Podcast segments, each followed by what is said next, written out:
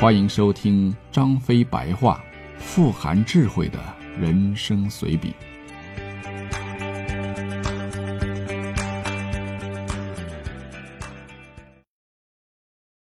第五十回，曹操的儿子们。曹操前不久刚刚病死，这个人一生的故事太多，我不想一一诉说，反倒想提一提曹操的儿子们。曹操生性风流，大小老婆无数，因此儿子也颇多，有很多都默默无闻，不为人知，但出来混的几个却都天下闻名。曹操的长子叫曹昂，乃曹操的原配刘夫人所生，后由二房丁夫人养大成人，长得是一表人才，虽无什么过人之处，却也中规中矩。由于是长子嘛，所以理所当然。应该成为曹家王朝的继承人，可惜呀，死得太早了。他的死也比较冤。当年曹操南征张绣，绣不战而降，本来是件挺好的事儿，没想到曹操竟然看中了张绣的婶婶，强行拉回营中与之作乐。张绣大怒，在一个月黑风高的晚上偷袭了曹营。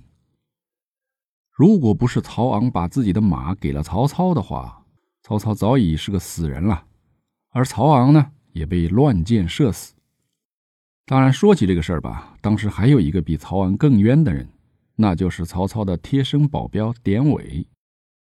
主子在里面行乐，他在寒风中守夜，喝了点小酒，吃饭的家伙就是他的双铁戟，竟然被人给偷走了。弄了把单刀，还使不惯，最后没办法，抓了两个尸体当双铁戟来用。最后被射得跟一只大刺猬似的。曹昂的死使得一个人很高兴啊，这便是曹操的另一个儿子曹丕。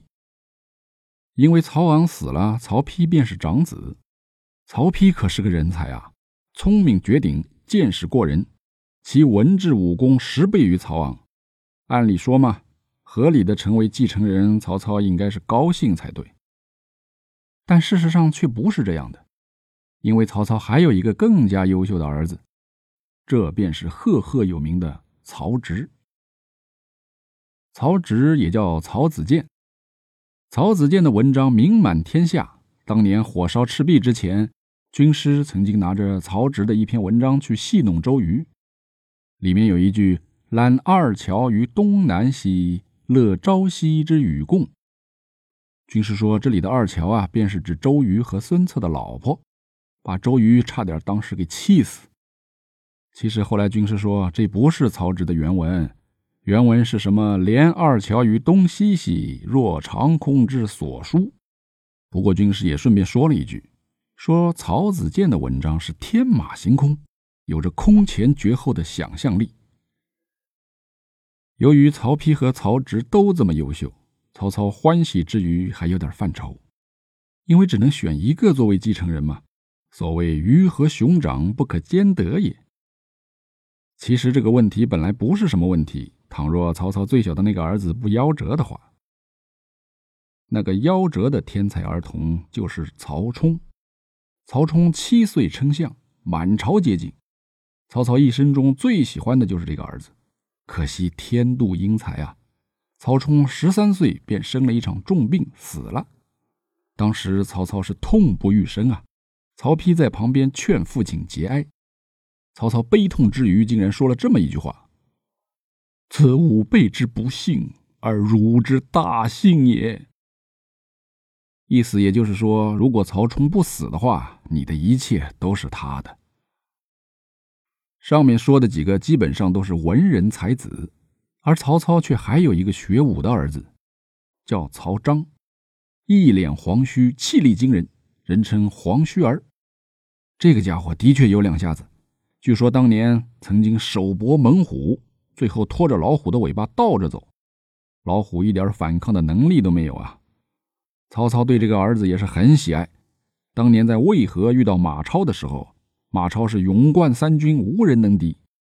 曹操忍不住想起了曹彰，说了一句：“吾儿若在此，倒可以跟马超斗上几回。”